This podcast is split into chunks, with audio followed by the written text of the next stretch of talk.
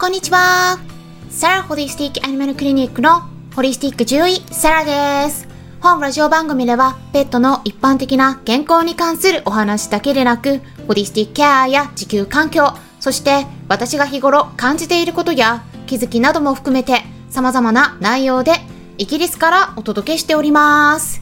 さて皆さん、いかがお過ごしでしょうか？最初にですね、重要なお知らせがあります。昨日もお伝えしたところでしたが、今月いっぱいでヒマラヤからの音声配信が終了となります。そのためですね、今ヒマラヤから聞いてくださっている方々は、来月以降は他の媒体の方から聞いていただくようにお願いします。来週ですね、くがつじゅうしちにちにはライブも行いますので、スタンド エフエム がおすすめです。そちらのチャンネルのリンク先も載せておきますので、概要欄をチェックしてみてください。さて、今回は秋に起こりがちな症状についてお話しさせてもらいます。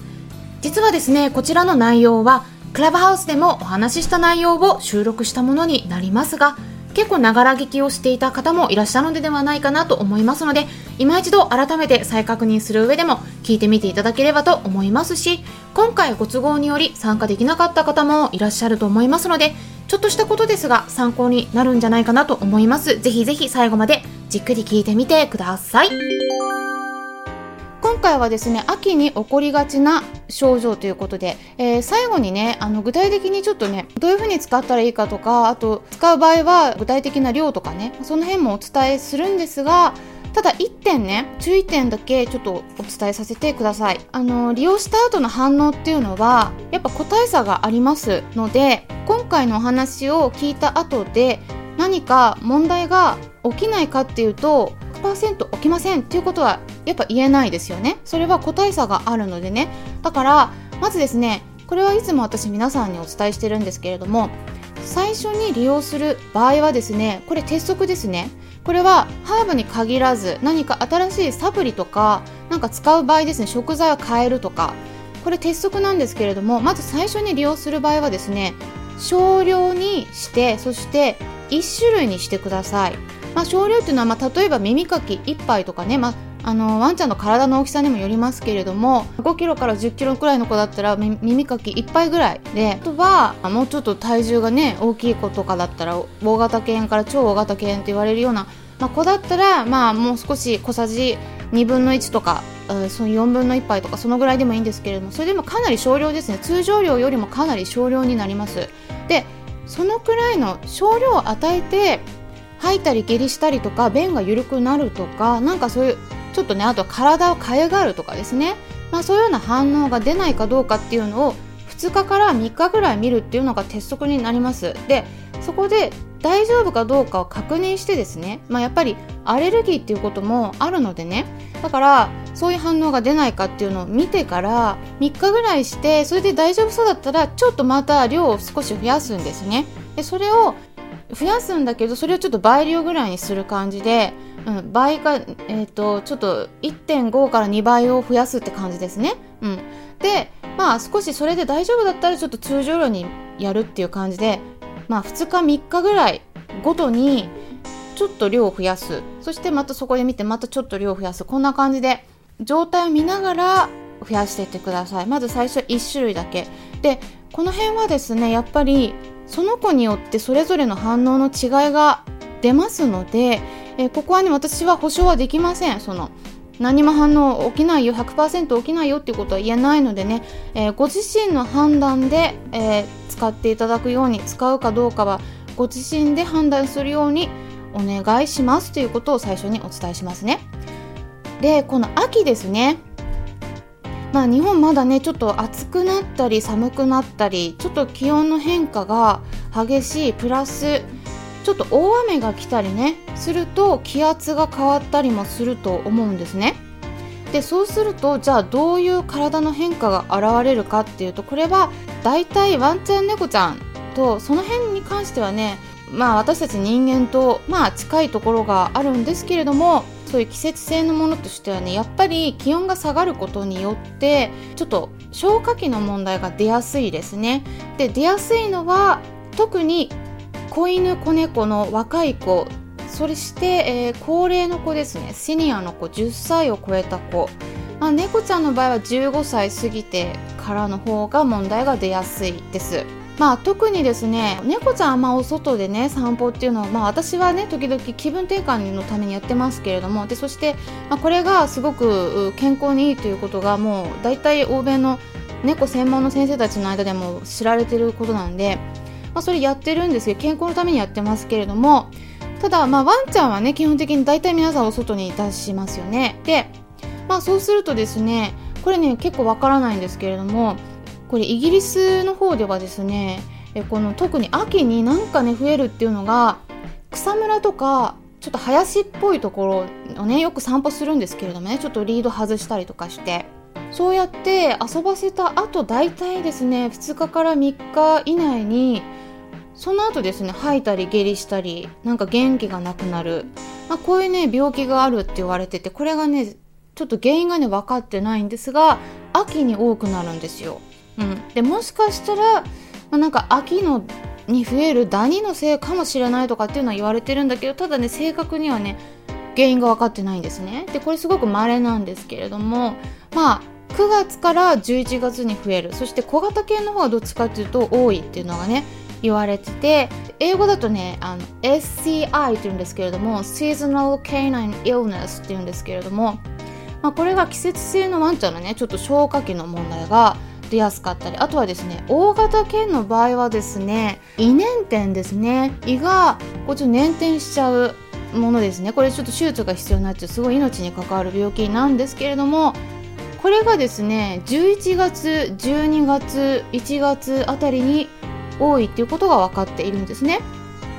まあ、なんでねその季節によってそういう変化があるのか、その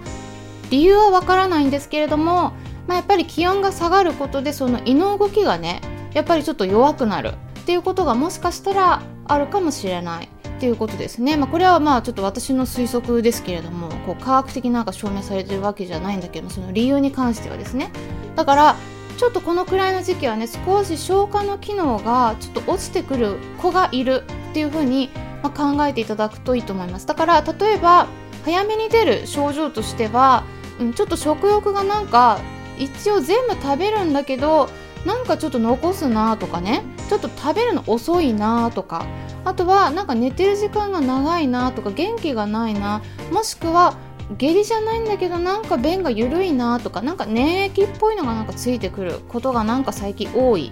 まあ、そんなことがあったらですね、ちょっとあのお腹の状態、腸活っていうことでねちょっとお腹の状態をね、えー、良くするようにちょっと考えていただくといいと思います。でちなみにですね、まあ、あのと猫ちゃんに関してはですね、よくこの時期に多くなるっていうのが、まあ、私以前もねお話ししたんですけども、意外にですねあの腎臓病ですね、腎臓の数値が上がってくる場合が、えー、これはねちょっとねいくつか論文があって、それによって変わってくるんですけれども、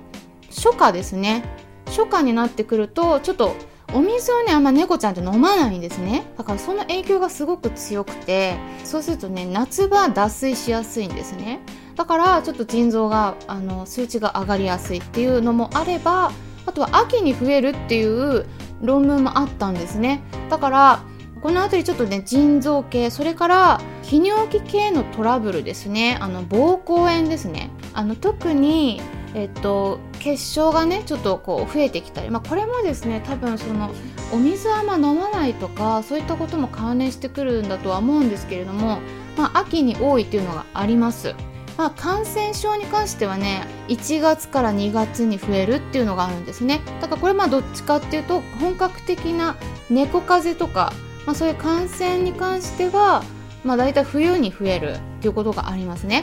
でまあ、じゃあケンネルコブね、まあ、ワンちゃんのその咳が出てくる、ね、猫風邪はまたねそれも感染症なんですけれども、ケンネルコブって言われるそのワンちゃんが咳をしちゃうっていうね、これもですね子犬とあとシニアの子がねやっぱり引きずりやすい症状が出たらねなかなか治らないことが結構多いんですけれども、うん、でも最終的にはね皆さん治りますけどね、ほとんどの子はちゃんと治療すれば、でも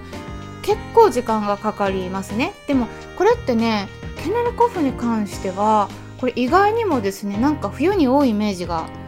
ないでしょうか。私もね、冬に多いんじゃないかなとは思ってはいたんですけどね。私たち人間ってね、やっぱり風邪ひいたりするのも、あのインフルエンザなんかも、うん、冬に多いんですけれども、このケネルコフっていうね、こうちょっと他のあのアデノウイルスとか、あとボルデテラとか、その細菌とかウイルスとか、そういうのが関連してる